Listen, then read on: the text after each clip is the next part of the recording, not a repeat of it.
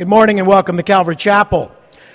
You can turn in your Bibles to the book of Acts, chapter 4, verse 32. Acts chapter 4, verse 32. And again, we, uh, we wish all of our moms a happy Mother's Day today. It is good that we can be together to worship and praise the Lord as a family. And uh, I would say that this morning's message, while not a Mother's Day message,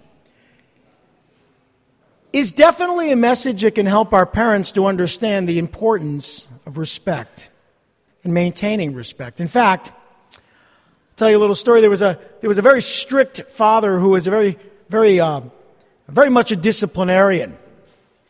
And uh, there was a guest at the home who watched as the father took the children aside and was very, very severe in his discipline and uh, very, very stern. And uh, after the children went to bed, the guest said, You know, don't you want your children to love you? And the father said, Yes, I want them to love me, but I need them to respect me. Let's open up in a word of prayer. Lord Heavenly Father, we thank you for your word, and we thank you in advance for the message you have for us. We ask now as we open your word that you would speak to our hearts and encourage us and comfort us and direct us and give us the understanding we need as it relates to respect and especially the fear of the Lord. Lord, we need to have that respect and that reverence for you if we're going to have a relationship with you or be used by you in any way or impact others in the correct way, in the appropriate way. So now, Lord, we commit to you our time. We ask as we open your word that you would be blessed, that we would be blessed, and that we would receive your wisdom, knowledge, and understanding by the Spirit's power. In Jesus' name, amen. We're going to see two things today. One is the setup for the other. First, we're going to see that the church generously provided for those who were in need. A wonderful testimony. In fact, let's read this first section here, chapter 4, in verse 32 to the end of the chapter. All the believers were in one heart in, and mind. No one claimed that any of his possessions was his own, but they shared everything they had. With great power, the apostles continued to testify to the resurrection of the Lord Jesus and much grace was upon them all. There were no needy persons among them. From time to time, those who owned lands or houses sold them and brought the money from the sales and put it at the apostles' feet, and it was distributed to anyone as he had need. Joseph, a Levite from Cyprus, who, whom the apostles called Barnabas, which means the son of encouragement, sold the field he owned and brought the money and put it at the apostles' feet. We're here now introduced to Barnabas, but he's just one example of what was happening in the church at that time. As I said, the church was generously providing for those who were in need. A very wonderful and, and, and fantastic testimony for a church to meet the needs of those in their community, but especially within the church family. Now, I find it interesting. One of the things I'm really encouraged by is verse 34. There were no needy persons among them. That really should be, at least as a local church, as a church family, that really should be our testimony. Now, we can't take care of every need in the universe, certainly not, but God works through our church families and our local churches to meet the needs of those that are part of our church family. And we're often able to meet the needs of others outside of our church family. But at a minimum, is it fair to say that those within the church family can be described in this way in a local church? Is it fair to say verse 34 should be true that there were no needy persons among them? I think that's a wonderful, wonderful testimony, and I also think it's an aspiration. I think it's something that we, as a church, continually strive to see in our church family. I, I think it's something we often see in our church family. I'm not saying that there aren't uh, areas we can grow in. We certainly can. But I know, as the pastor of this church, that oftentimes we receive, and I've mentioned this before, a little envelope in the back in the offering box, and someone will put a check in there and they'll say for the Smith family, the Jones family, or for an individual that's going through a difficult time. It happens more frequently than not. And I've seen it over and over again, which shows me that we as a church filled with God's Holy Spirit are fulfilling that command and that example in this portion of Scripture. I think it's wonderful, and I commend you. This is not one of those messages where the pastor has to get up and encourage you to do something because you're already doing it. But I think it's a wonderful testimony and one to continue to strive to maintain. But the church fellowship accomplished this by sharing everything they had with one another sharing what they had with one another. All of them were united in their passion for the Lord and in their purpose to serve one another, and because of this, there were no needs that went unmet. You see, I believe that God allows needs in our lives so that others can meet those needs. By the power of the Spirit, God meets our needs through others. It's an interdependence that God desires within the church. But it requires two things one person with the need has to make that need known. Because we are, all, are not all mind readers, although I will be honest, there are times where someone uh, gets a sense that there's a need, and they may approach that person or approach our leadership team, and then we'll approach the person, and then we can meet the need. But it would be a whole lot easier if someone who had need at least let us know to pray. Because in letting us know to pray, not only can we pray that God will meet the need, but then God will meet the need through prayer. Amen? And not just praying, but actually perhaps giving or supplying that need as we see in this text. You know, uh, recently we had the opportunity to pray for some sisters in the church, and within a very short period of time, I received an email from one of the sisters saying that we prayed for healing and God healed her. And that's a really great testimony. So sometimes it's a, a, financial need, but sometimes it's a physical need. Whatever the need is, this is how God desires to meet our needs in the body of Christ and through the body of Christ.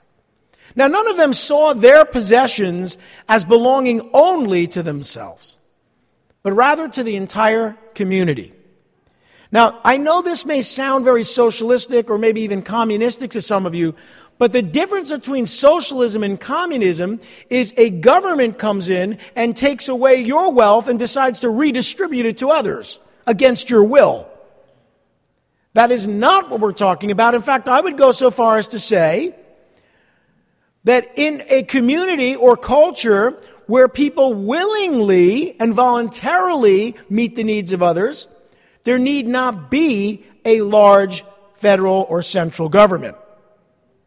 Wouldn't that be nice?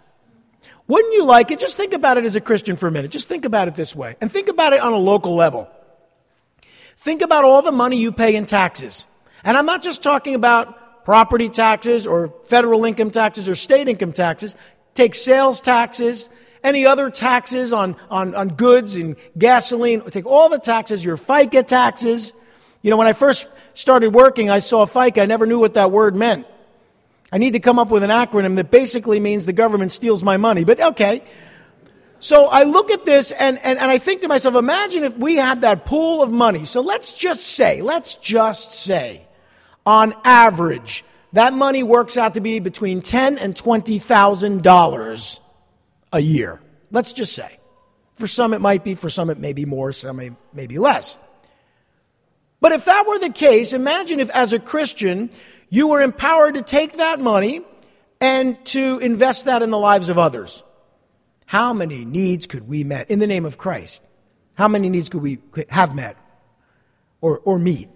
So, so when I look at it that way, I think, boy, that would be a better system. Now, unfortunately, not all of the world, and in, a, in our culture, certainly this is true, are Christians. And isn't it amazing that those that promote a form of socialism oftentimes are the stingiest people in the world? But you know what? If we were able to meet the needs of others in this way with those resources, the government, well, we could shrink it a lot, couldn't we? And I'm not trying to get political. I'm just making a point. Big government steps in when I believe people of good conscience and Christian moral character don't do what God has called them to do. But let's put that aside for a minute. You shouldn't look at your possessions or your wealth as strictly your own. Yes, God has given it to you. You are called to be a steward, and so you make an investment, not just one investment, but many investments. Investments in the lives of others, your family, investments in the lives of your church, investments in missions, outreach, local outreach. And as a church, you need to know that we make many investments in both local outreach ministry and overseas missions ministry and supporting missionaries, full time missionaries. We do that as a church. So already, by supporting this ministry, that's happening with the money that you donate or give to the cause of Christ here at this church. But I want to encourage you to go further in the sense that if you see a need around you, you can do this a number of ways, but you can come to the church, like many do, and say, I'd like to meet that need. And we do that. And even if you see a need outside the church, and you come to us, we'll talk about it and, and, and we'll facilitate that as well. Now, that's one thing we need to do. The other thing we need to do is when we see an opportunity to meet a need, rather than just going through the church, you may actually be empowered by Christ to meet that need directly. Now, in the case of Barnabas, he did this through the ministry, through the early church. But don't wait for the church to meet a need. Don't, don't say, well, I'll talk to Pastor Tim or one of the elders on, on Sunday if on Monday someone has a need. You with me? So this is what the church was doing. This was such a big part of their ministry. None of them saw their possessions as belonging only to themselves, but rather to the entire church family and community. And so something else we're told in verse 33, it just kind of sneak it in there. It says, with great power, the apostles continued to testify to the resurrection of the Lord Jesus, and much grace was upon them all. Now, that was facilitated by the giving, because that facilitated the opportunity for the apostles to be ministering, because they didn't have to be concerned about other things. They were able to meet the needs of those in the church family. Their own needs were met, and they were able to dedicate and commit themselves to preaching the gospel. So you see how that works. When you, when you support a ministry, you should be supporting outreach and the preaching of the gospel and the teaching of God's word. You really shouldn't be supporting all that much more than that. Now, of course, the rent has to be paid and people need salaries and those things are true. But if that's all the church exists for, to pay the rent on a building, to make improvements, and to pay salaries, we should close. Because we should be doing the great commission work that God has called us to do. So if the church is making good investments, you see, I get very concerned when I see churches that are built like palaces because, you know, see, I'm a little cheap with God's money. I think, well, that cost money and that cost money and that cost money. Maybe that money could have been better invested in the kingdom of God rather than the kingdoms of this earth or the empires of certain ministers. So we are frugal with God's money so that we can take that money and invest it in the kingdom. Now, there's a difference between being frugal and being too cheap. You know, you need to fix things, you need to maintain buildings, those things need to happen. But I think there's this balance, and God has to give you wisdom to make a balance so that you meet all the needs of the congregation, but that what you're doing is all about supporting the preaching of the gospel and the teaching of God's word. So when you look at the percentages, of course, salaries and rent are big percentages. But aside from that, are we effectively reaching our community and encouraging our body as a church family? Those are the questions you need to ask. And I think you, you all know this. Uh, we don't really talk about giving. We don't have to. You guys are really faithful to give. So we, we never have and we never will. But I will say this. If you're interested in where the money goes, send me an email. I will forward you our, our annual statement that breaks it down to the penny, including my salary, including what the rent is, including all of these subcategories. In fact, I do the bookkeeping not the recording of receipts and donations, but I do the bookkeeping on expenditures. And I'll tell you right now, I'm always disappointed at the end of the year when I put a stack of them on the back table and nobody takes them. I appreciate that you guys trust us, but listen, if you want that information and you like looking at, at annual statements, or maybe you don't, but uh, you know that we make that available. Why? We want to be fully accountable. And we want to make the investments as, as, as you support this ministry are in agreement with. So many times people will come and say, you know, I notice we're not supporting, uh, and we are, but le- we're not supporting uh, a pro life ministry. Now we support several, but if, if that were the case, then we could make adjustments and start to do that. And over the years, we have, and, and we now do to, to a pretty significant amount. So I'm just saying this because what happened here was fostered by the fact that people were led of the Spirit, but also that the apostles were doing what they were supposed to be doing with the resources. I think many ministries waste money. I got to be honest. I get a little concerned when I receive these color flyers in the, uh, in the mail. And I, I know they probably produce like thousands of them. I got to be honest. I know what it costs because I buy the cartridges. I know you get it a little cheaper when you have them done on a, a larger scale, but I think this costs money. And maybe, maybe I'm like Ebenezer Scrooge. But there's some things we just don't need to spend money on, okay? So that we can spend money on meeting the needs of our church family and beyond. Okay, I'm done with that. When I look at this, I learned something about the early church. The apostles continued to preach the gospel and to testify to the resurrection of Jesus Christ with great power. By the way, this was a direct answer to their prayers to speak the word of God with great boldness. We saw it last week in verse 29. So God answered that prayer. This was also an answer to their prayers to heal and perform miracles through the name of Jesus. That was in verse uh, 30 last week. So they prayed these prayers, the room was shaken, the Spirit filled them, and God answered prayer. The abundant grace of God, we're told, was upon each and every one of them, not just the apostles. Now, occasionally, this is how this worked out. Because realize that very wealthy people in any culture at any time oftentimes have large real estate holdings. In fact, if you make pretty good money, you, you might have to buy, ta- for tax reasons, you may have to buy rental properties or other buildings or commercial buildings or give it to the government. Those are your choices, just the way the tax codes are written. And so if you have a choice to take, you know, a couple hundred thousand dollars, if you're that wealthy, and, and just give it to the government or put it in property so you can actually keep it, what's smarter, right? Well, at that time, most of the wealth that people had was tied up in property. Uh, it's a different system, uh, much more, I guess, like the UK. A lot of the wealthy people are landowners.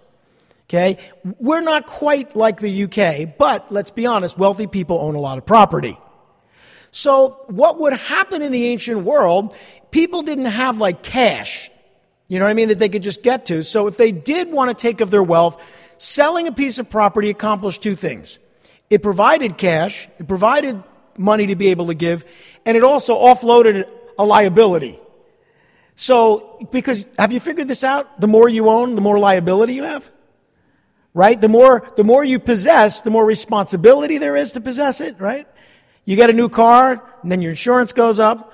You buy a new home, your taxes go up, you know, maintenance, all these things. So to bring life to a place where they were simply meeting the needs of others and having their own needs met, many people would occasionally, who, who own property, would sell it, give the money to the apostles to provide for the needy. Now, their generosity ensured that there were no needy persons within the church fellowship. But, brothers and sisters, there was no obligation for them to give. This was a free will offering. By the way, you've heard me say this tithing was an Old Testament requirement, it was compulsory, it wasn't optional. So when Christian ministers today talk to you about tithes and offerings, they're correct on author- offerings, but not on tithes. Tithes literally mean a tenth. If you give 11%, you can't tithe. It means a tenth. It was a tax, if you will, and it was required under the old covenant. So if you're going to go there, you might as well stop eating shrimp and pork and everything else because at the end of the day, we are given the ability to give. We've given the grace of giving, not the law that requires us to tithe. However, if you're looking for a guideline, it's between you and the Lord, but a lot of people start with 10%. But that's not the point. Tithing is not a New Testament concept. It's not talked about as being a New Testament concept, when it's mentioned in the New Testament, it's reflecting back on the Old Covenant. So don't let anybody tell you that you're under any obligation to tithe at this church or anywhere else. In fact, you're not really called to tithe at all. You're called to give as the Lord leads, free of your own will. Just your own will, whatever God lays on your heart to give. Paul talks about that, right? 2 Corinthians 9, 6, and 7. Whoever sows sparingly will also reap sparingly. Whoever sows generously will also reap generously. Each man should give what he's decided in his own heart to give, not reluctantly or under compulsion, for God loves a cheerful giver. That was one of my memory verses. Why? So I would always understand that we have an opportunity to give, not a responsibility to tithe. Okay, that gives us a great perspective.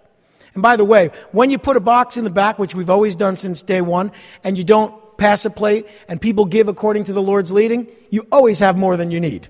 Just saying. It's always been true and it always will be. Because we rely on the Spirit leading others to give, not on my ability to be a salesman or to beg for money, which will never happen. Okay, I'm done with that. I thought I was done, but now I'm really done. Okay, so they were filled with the Holy Spirit. They had received the gift of giving. It's a spiritual gift. You know how you know it's a spiritual gift? You get to give, you don't got to. You look forward to the opportunity to give because God's Spirit is leading you. They were blessed by the Lord with their wealth and inspired to give out of their abundance. And they trusted, this is so important, they trusted the apostles would faithfully distribute these funds to those that had legitimate needs. I'm going to say this. If you can't trust a ministry or church to do that exact thing, distribute funds to those who have legitimate needs, don't give. Can I say that? Am I going to get in trouble? Please don't give to a ministry that you have no confidence in, there's no transparency, no accountability. Why would you do that? It's like putting money in a hole. You don't know where it's going. And if they're not responsible, speak to them about being responsible. And if they refuse to listen, don't give. Find another ministry that is responsible to give to.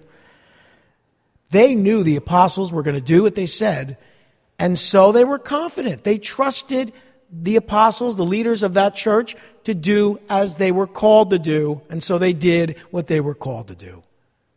Now, Barnabas sells a field gives the money to the apostles to provide for the needy. We're just giving this one example because, we're introduced to Barnabas later on. He was a very wealthy man.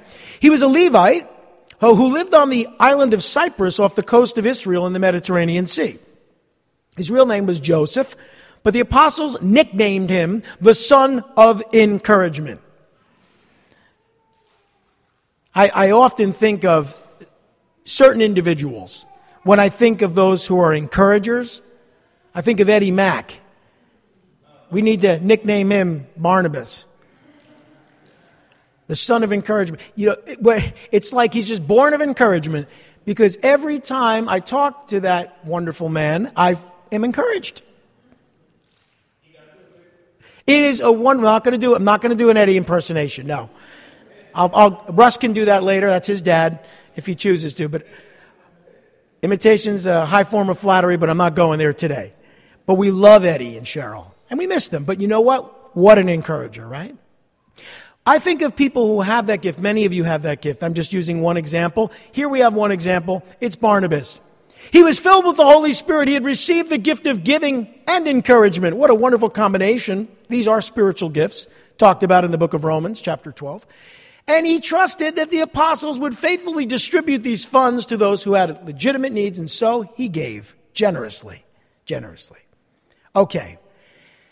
Remember what I said about the importance of respect as we opened our service? I talked about how love is wonderful, but respect is essential. We call respect in the Bible the fear of the Lord. It's the beginning of wisdom, knowledge, and understanding. It's what leaders in the church should have, what should motivate them to be accountable and make the appropriate investment of funds in meeting the needs of others. It should be. It's not always there. We're now given an example of two individuals who had no fear. No fear of the Lord. They didn't respect what God was doing. They apparently had no respect for themselves or anyone else. And what they did, and I'm not saying they weren't Christians, and I'm not saying they were Christians, I don't know. They probably were. Because we're saved by grace through faith. Amen? But what they did showed a total lack of fear and reverence for God. Let's read. Let's look, look, first look at the first two verses in chapter 5. Now, a man named Ananias, together with his wife Sapphira, also sold a piece of property, just like Barnabas. With his wife's full knowledge, he kept back part of the money for himself, but brought the rest and put it at the apostles' feet. Now, what's going on here? They were under no obligation to do this. What is really going on here? As we go through this account, you'll see that they were doing this for show. They were doing this for the wrong reason. Ananias sold property that he owned and gave the money to the apostles, again, to provide for the needy. Now, he and his wife Sapphira agreed together, conspired to keep a portion of the funds for themselves, but they didn't tell anybody that. It wasn't like they said, We're giving 80% of what we sold it for. They said, Oh, we're giving all the money to the poor, but then they kept back a portion. I commend them because they followed the good example of others who had donated the value of their property to others. That, that's a good thing. It's not like what they did was bad, but they were deceitful. There is no room for lying and deceit in the church. The devil was the first liar. And when you let lies and deceit into the church family, you're basically opening up the door, inviting the devil to come in for coffee hour. Sit down and have a cup of coffee with the devil. Why would you do that? That's the surefire way to destroy the work of God in our lives.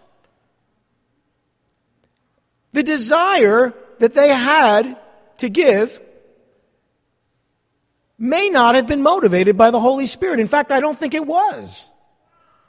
Again, they're deceitful about the amount of money that they received for the sale of the property. So, how could this be a spirit led giving? Now, what may have happened, I don't know.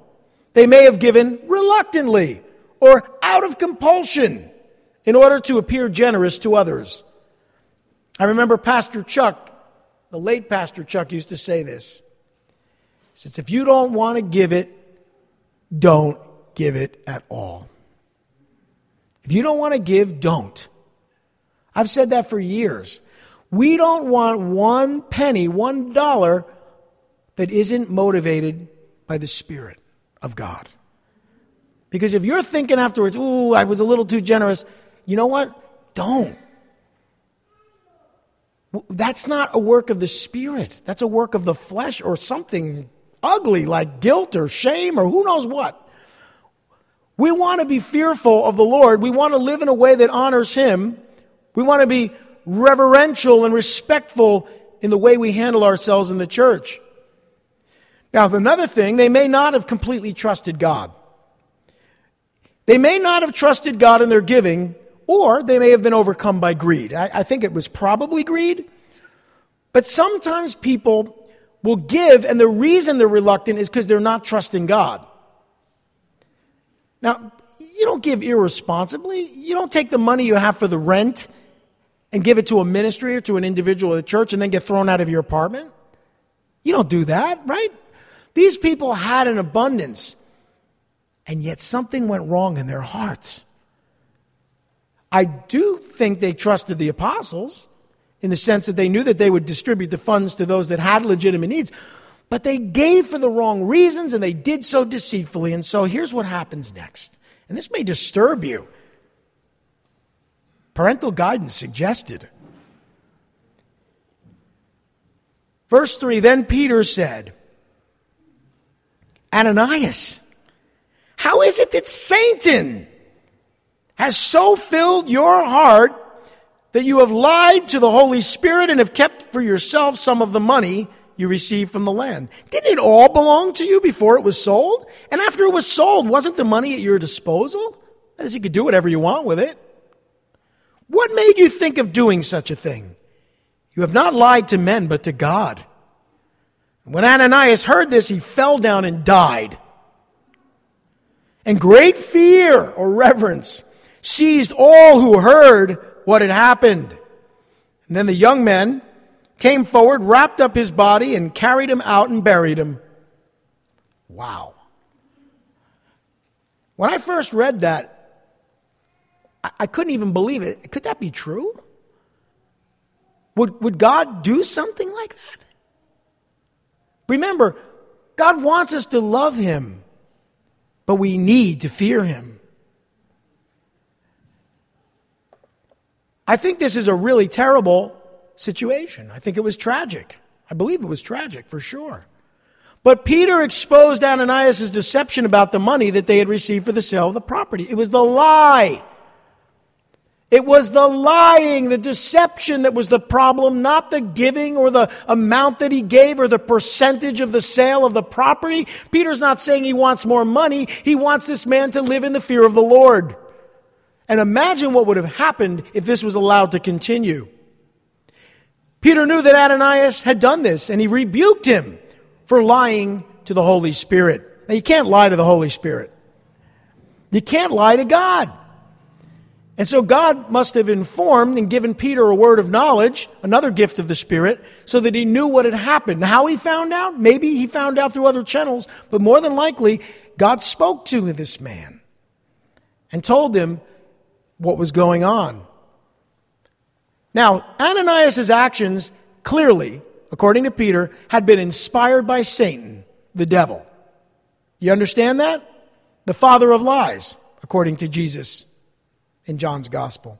Peter was filled with the Spirit. He had received this gift of knowledge. He called him out. And some of you think my sermons are tough. My goodness, can you imagine this kind of rebuke and the result of it? Peter asked him what made him think of lying not only to men but to God. Listen, again, the land belonged to him before he sold it. He wasn't obligated to sell it. And the money belonged to him after he sold the land. He wasn't required to give it away or a certain percentage or anything. He wasn't required to do any of this. Why was he doing this? The devil made him do it. Quoting Flip Wilson. For those of you who are old like me. The devil made him do it. But you know what? The devil can't make you do something, really. You have to be willing as well. They saw what happened to Judas.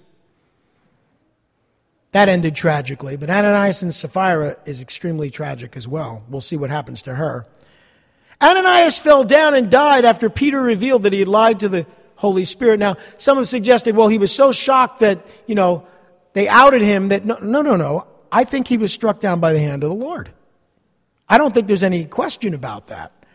I don't think it's a coincidence that at that very moment he fell down and died. Peter's rebuke caused Ananias to immediately collapse and stop breathing. Very definition of dying, or dropping dead, if you will. Peter was filled with the Spirit. He had also, in addition to having received the gift of knowledge, apparently had another gift which we talk about miraculous powers. That is, God does something miraculous through you. More often than not, it's something wonderful. But sometimes it's something like this that ends in a tragedy. Now, why did God do this? Why did God? Well, we know why God did this. He was maintaining purity in the church. When we get to next week's study, you'll see how important it is to have a pure church and what the, what the results and the response of people is to a pure church. But this was a turning point. This was a moment the church could have went south. Everything could have went in the wrong direction. And so God preserved the purity of the church. Oh, that he would continue to do so today. The church would be a lot more powerful if it was purged of the Ananias and Sapphira's in our midst. So, Ananias' death, we're told, caused great fear, that is, reverence and respect, to seize all who heard about what happened. Nobody was going to try this one again. Can you imagine if the consequences to something like this were so severe and immediate? Unfortunately, I say unfortunately because today they're not. People steal from the church all the time. People, people play games all the time in the church. And pastors and ministers do this. Wouldn't it be something if someone stood up one day, you know, one of these televangelists are up there with their million dollar bank accounts and all their toys and everything they waste money on, they got to answer to God about. And they got up and they started asking for money, and somebody just stood up and said, You lied to the Holy Spirit, and they fell down and dropped dead? You wouldn't hire that guy to come to your party, would you? Can you imagine? Who's that? Oh, oh, I'm leaving. Nobody likes to be around somebody like that, but Peter was given an incredible position in the church. And if he hadn't acted as God authorized him and empowered him to act at this point, I don't know whether we would be here today. In fact, we probably wouldn't. The young men come, they carry out Ananias' body, and they bury him. And then we see what happens in verse 7. About three hours. Now, that's amazing. About three hours. I, I was like, where was she? I don't know, it's just me. About three hours later, his wife came in, not knowing what had happened. And Peter asked her, Tell me. I love this because he gives her the opportunity to come clean. And I really believe that he was giving Ananias the opportunity as well. But tell me, is this the price you and Ananias got for the land? Yes, she said. That is the price. Peter said to her, How could you agree to test the Spirit of the Lord? Look, the feet of the men who buried your husband are at the door, and they will carry you out also. At that moment, she fell down at his feet and died. And then the young men came in and, finding her dead, carried her out and buried her beside her husband. And great fear seized the whole church and all who heard about it and all who heard about these events. Now, they're not going to tell you that account at a church growth seminar. Isn't it amazing? We're so obsessed. More, more people, more children, more, more everything in the church. We, we're, we're striving for more. You know, the truth is, the Lord will add to the church, the Lord will subtract from the church. The Lord will multiply the church, but He will never divide the church. That's like, like a little math thing, because I'm a geek. But you know what? I tell you, when something is going to divide the church, it's never, ever, ever God. That's what was about to happen here. And so the Lord lovingly, faithfully subtracted from the church. Can I just give you a little hint as to what I think is going on in the church in America today? I believe over the last year, God has done a lot of subtracting from the church. Now, some people aren't with us and would like to be with us. I'm not talking about them. I'm not. But I've read the stats that you've read how church attendance is down, how now less than 50% in America actually attend church. But you know what? I think if you look at the percentage of Christians that attend church, you're going to see the numbers very high. I think a lot of people that attended church in the past, and I'm not judging their hearts, but I wonder if you could be so easily dissuaded from being a member of a church and worshiping God, were you really a Christian? I can't answer that question. I'm not judging anyone, and please listen to me. I'm not saying to people who are uncomfortable being here for health reasons or other reasons who couldn't be here or taking care of someone who had had health reasons are not Christians. That's not what I'm saying. But when you look at the overwhelming numbers in the church, the church has been whittled down. Far fewer people attend church today than they did a little over a year ago. Now, what is God doing? Oh, all, all is lost. No, no, no, no, no, no. Sometimes God subtracts because subtracting those that are not really sincere from the body of Christ purifies the church. Or have you forgotten about separating the wheat and the chaff? This has to happen every so often. God has to take people out of the church family who don't belong here. I want everyone here. I don't want anyone to leave. But if you're lying to the Holy Spirit, please go before something worse happens to you. My heart is for people but my heart is first for God. And if we're going to love people but not fear God, we got no business being here today. Remember the two great commandments love the Lord your God with all your heart, mind, soul, and strength, and then love your neighbor as yourself. You have to have a healthy reverence and respect for God. For a while there, we got a little too casual, I think, in the church. There are a lot of ministries popping up, and I appreciate that they want to make it really comfortable, and I'm okay with comfortable. You see me in a suit and tie? I'm okay. I like suit and ties. I actually look pretty good in a suit and tie. When I do a memorial service or a wedding, you'll find out. unless the memorial service is for you. But Sorry. I'm comfortable. Are you comfortable? We're comfortable here. That, you know, comfortable's okay. But you know, you're coming in your pajamas and your slippers with your Starbucks.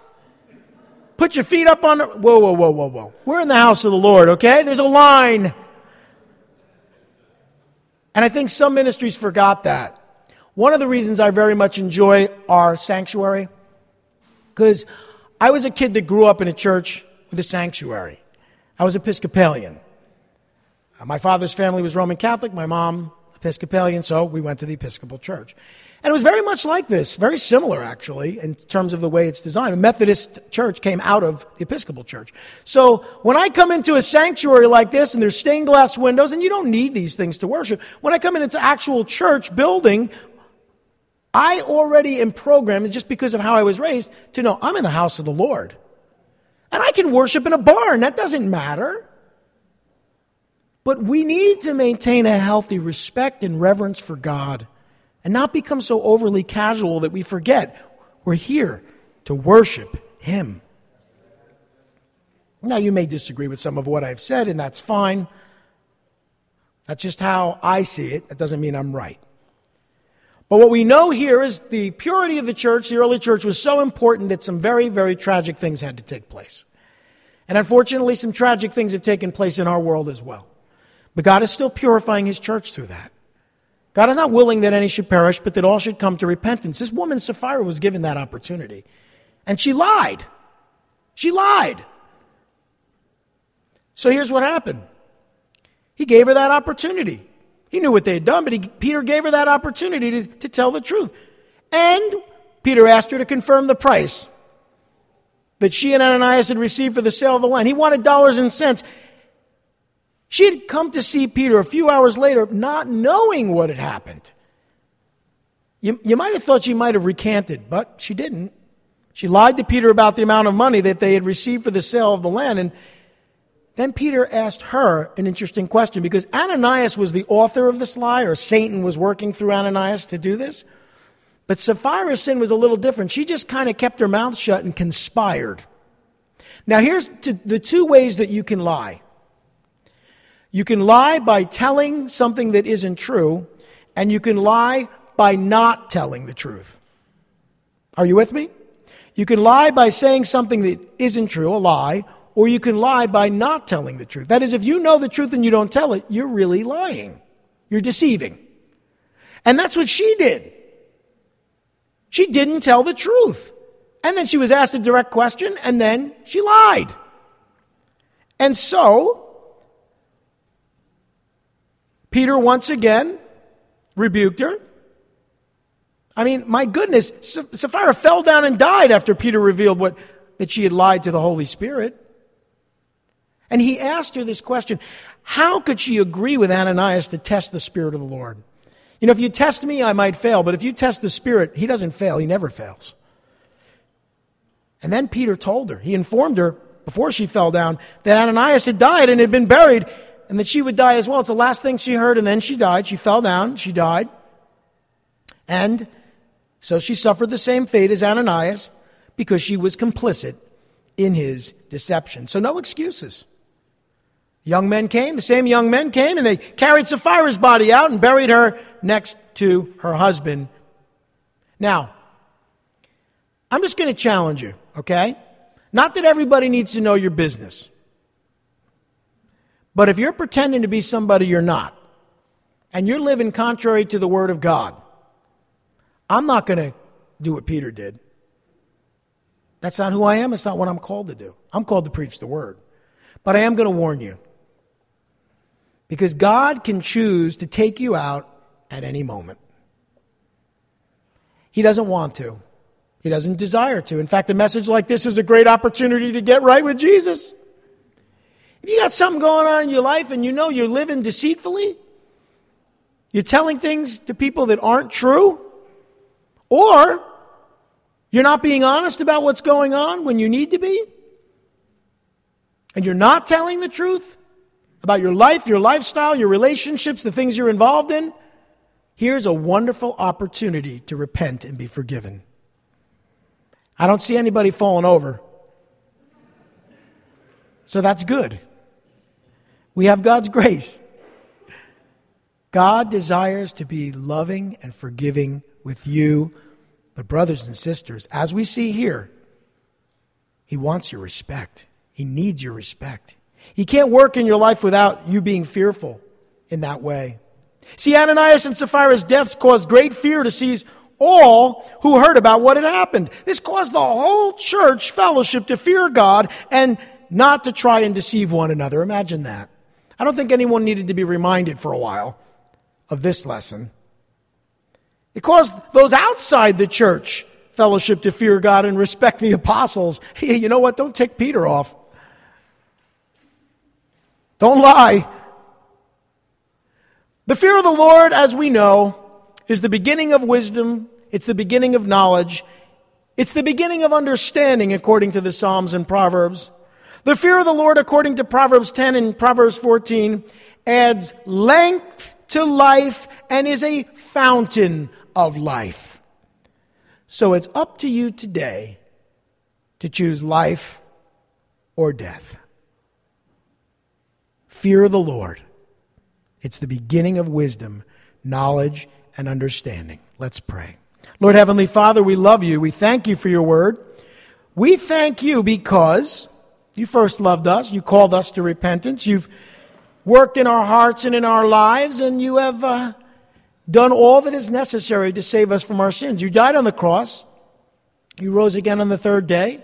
We are sinners in need of salvation, in need of saving, and you, you made a way where there was no way. You are the way, the truth, and the life. You rose again on the third day. You ascended into heaven. You ever lived to make intercession on our behalf, and you're coming again to judge the living and the dead. And Lord, we, we know that, that we need to walk circumspectly. We need to walk in fear and in reverence of who you are because you desire a church that is both pure and powerful. And Lord God, we ask now for your spirit to fill us. And if there be any way that's wicked in us, like David said, if there be any wicked way in me, lead me to the way of understanding, to the life everlasting, the way everlasting. Search me and know my heart. Try me and know my thoughts. Lord, this is what we desire because right now, if we walk out of this place like this message didn't just happen, like driving away from the scene of an accident as if people didn't just die, then we're becoming conditioned and callous to human tragedy. Lord, may we never be so calloused that we accept lying and deceit as an acceptable way to behave as Christians. Lord, we ask for your forgiveness by your mercy and your grace. Be merciful and patient with us. We know that you are compassionate and long suffering, and that you don't desire that any should perish, but that all should come to repentance. And so, Lord, in fear and reverence and respect of you and who you are, we cry out, we ask for forgiveness, cleansing of all sin. Purify our hearts from all unrighteousness, and help us to walk in a way that is contrary to the deception and the lies that we may have allowed in our lives. And we ask these things in Jesus' precious name. Amen. Why don't we stand once again?